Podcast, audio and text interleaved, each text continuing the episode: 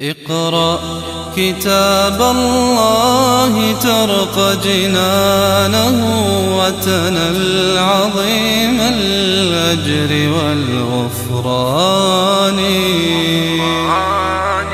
رتله روي القلب من نفحاته كالماء يروي لهفة العطشان.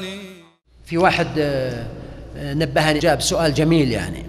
أنا ذكرت في قوله سبحانه لصال الجحيم فقال لي إن في قول الله سبحانه وتعالى أنا قلت أنا إن الصليب النار عادة لا يستخدم إلا في حق الكافرين الذين لهم الخلود في النار. فأحد الشباب آه، نبهني وقال إن الله سبحانه وتعالى قال إن الذين يأكلون أموال اليتامى ظلما إنما يأكلون في بطونهم نارا وسيصلون سعيرا. من هو صاحب السؤال هذا؟ طيب جزاك الله خير. هذه يعني على أنك سددتنا فبارك الله فيك. وهذه ملاحظة صحيحة. نقول هذا الغالب. يمكن أن نقول هذا الغالب وليس مضطردا. قوله سبحانه وكل صغير وكبير مستطر إن كنا نستنسخ ما كنتم تعملون. نعم نستنسخ يعني نسخة كاملة مما كنتم تعملون وهذا يؤكد أن كل شيء مكتوب. ما هو الحكم في الذي يقول هذا يوم نحس؟ إذا كان قصد أنه يوم عليه فكما قلنا أن هذا ليس من سب الدهر لكن اعتقاد أن ثمة يوما معينا من أيام الشهر أو من أيام السنة أنه يوم نحس ولذلك يتجنب الإنسان فيه البيع أو الشراء أو السفر هذا من من ظلم النفس ولا أصل له. قالوا أبشرا منا واحدا نتبع وأنا فمن هذا السياق أن طبيعة المجتمع أن أنه كتل وأحزاب وتيارات ف أي مد فكري لابد أن يتنبه من تلك الكتل والتيارات. يعني قد يكون هذا يعني بالنسبة للكافرين أنهم ازدروا هذا الرسول ورأوا أنه ليس عنده من المكانة في نظرهم ما يجعلهم يتبعونه وهم يرون أنفسهم أهل مكانة ومنزلة وهم جماعة وهو آه، فرد واحد. يقول عندي مشكلة وهي أني كلما قرأت القرآن ولو كان سورة الفاتحة بكيت في كل وقت فكيف العمل وما هو الحل؟ لأنه ربما جاءني الشيطان في هذا. العبرة في القرآن يا أخي ترى وإن كان البكاء مطلب والله سبحانه وتعالى قال إذا تتلى عليهم آيات الرحمن خروا سجدا وبكيا لكن ترى ليست العبرة فقط البكاء بدمع العين فقط العبرة ببكاء القلب وحضور القلب والخشوع. ولا فإن بعض الناس ربما يبكي يعني لأن من طبيعته أنه رقيق ولين ويبكي بسرعة. وهذا يعني يجعلك لا تغتر بأنك تبكي دائما وإن كان هذا شيء آه، طيب لكن لا تغتر به أو تظن أن هذا معناه أنك أكثر آه، خشوعا من غيرك. قد تكون أكثر رقة من غيرك. يقول فالتقى الماء على أمر قد قدر هما ماءان. فلماذا ورد اللفظ مفردا؟ لأنه في حقيقة ماء واحد وماء السماء والأرض. أعجاز نخل منقعر. هذه الجملة أتت على نسق عروضي وهناك غيرها من الآيات. فما حكم استخدام هذا في الشعر؟ هذا الذي يسمى بالتضمين ولا بأس به إذا لم يكن فيه تعريض معاني أو آيات القرآن الكريم للاستهزاء. يقول ما هو الدليل على أن الناقة المعجزة لقوم صالح أخرجت من عرض الجبل؟ يعني هذا هو المشهور وإن لم يكن عليه نص في القرآن الكريم. فهي آية. ما الحكمة من تكرار قصة موسى في القرآن؟ لكثرة شبهها بقصة النبي صلى الله عليه وآله وسلم ولأنه تكونت عنده أمة وأتباع وتعرضوا للمطاردة والحرب وغير ذلك ولأنهم بقوا وأيضا لأن الله تعالى علم أنه سيكون بين المسلمين وبين الذين يزعمون أنهم أتباع موسى من اليهود آه، مصاولات ومقاولات ومعارك عظيمة. يقول نظام ساهر الذي يعتمد على مضاعفة المخالفات المرورية في حالة عدم تسديدها. فهل هو من الربا؟ هو في الواقع ليس مضاعفة ولا يدخل في الربا. لأن القصة أنه إذا سددت يعني يعني مرة إذا سددت خلال شهر فالعقوبة تخفض لك مثلا 100 ريال. وإذا سددت خلال شهور آه، تكون العقوبة أكثر. فهي مستويات وليست مضاعفة أو زيادة في المال نفسه. العشر القضايا المتتالية في سورة القمر الرجاء إعادتها يوم يدعو الداعي.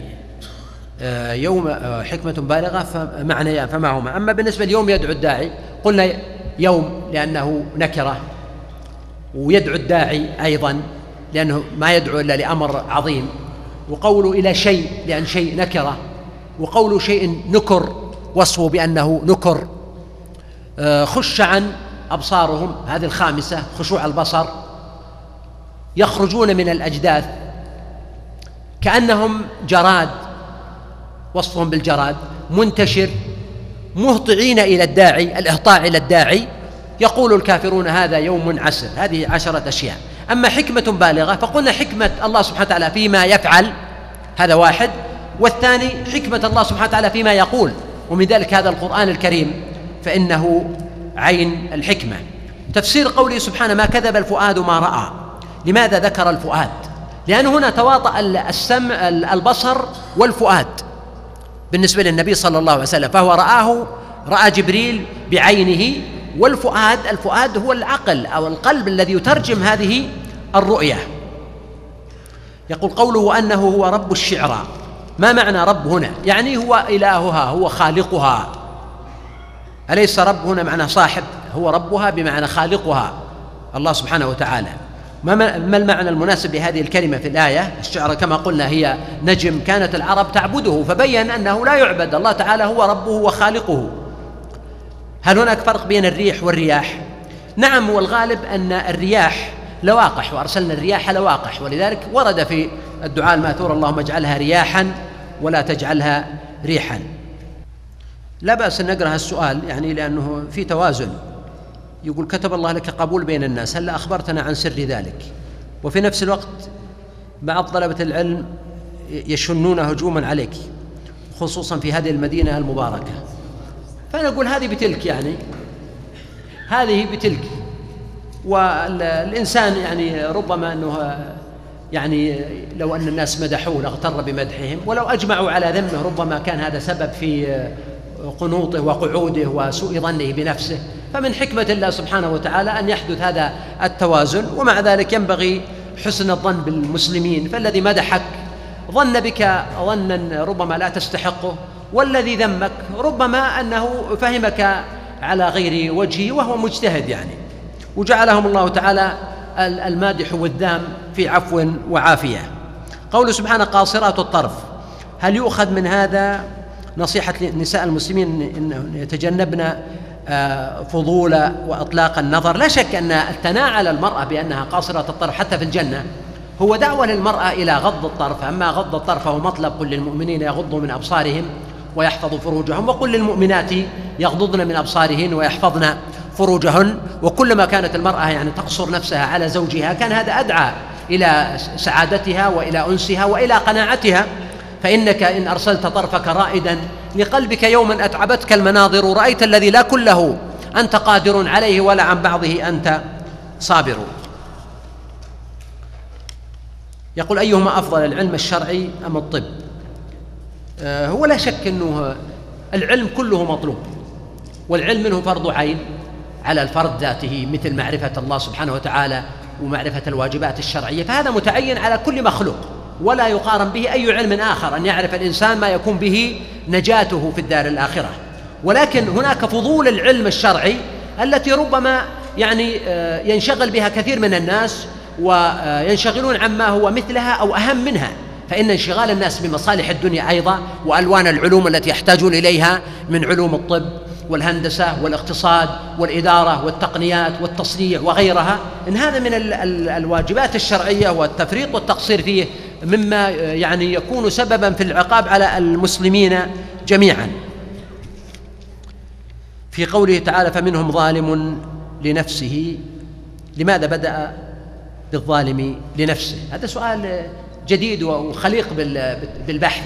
قال الله سبحانه وتعالى ثم أورثنا العباد الذين اصطفينا من عبادنا. ثم أورثنا الكتاب الذين اصطفينا من عبادنا. فمنهم ظالم لنفسه ومنهم مقتصد ومنهم سابق بالخيرات بإذن الله. بدأ بالظالم لنفسه لأنه هو الأكثر عددا والله أعلم. وأخر السابق بالخيرات لأنهم أقل وأيضا حتى يفيض ويطيل في ذكر أوصافهم وما أعد الله لهم ولهذا قال ومنهم سابق بالخيرات بإذن الله. ذلك هو الفضل الكبير. جنات عدن يدخلونها يحلون فيها من أساور من ذهب ولؤلؤا. ولباسهم فيها حرير إلى آخر الآيات. يقول الرجاء تنبيه المستمعين الذين لديهم مذكرة بأن سورة الرحمن منقوصة من آية 41 إلى 70 ما هو أشرف العلوم؟ أجبنا على هذا السؤال. يقول أرجو أن تفسر قوله تعالى والشعراء يتبعهم الغاوون لأن كثير لديه إبهام في ذلك. طبعا الشعر كما قالت عائشة رضي الله عنها هو كلام. حسنه حسن وقبيحه قبيح. والنبي عليه السلام كان عنده شعراء حسان بن ثابت وكعب آه، وعبد الله بن رواحة وكانوا ينافحون عن النبي صلى الله عليه وآله وسلم. فالشعر كلام حسن حسن وقبيح قبيح ولذلك الشعراء المقصود الذين يعني يرتزقون بالشعر أو يتاجرون بالشعر أو يبالغون. ما هي أفضل طريقة لأن تخلص لله وحده وتبتعد عن كل شائبة؟ أفضل طريقة هي المجاهدة.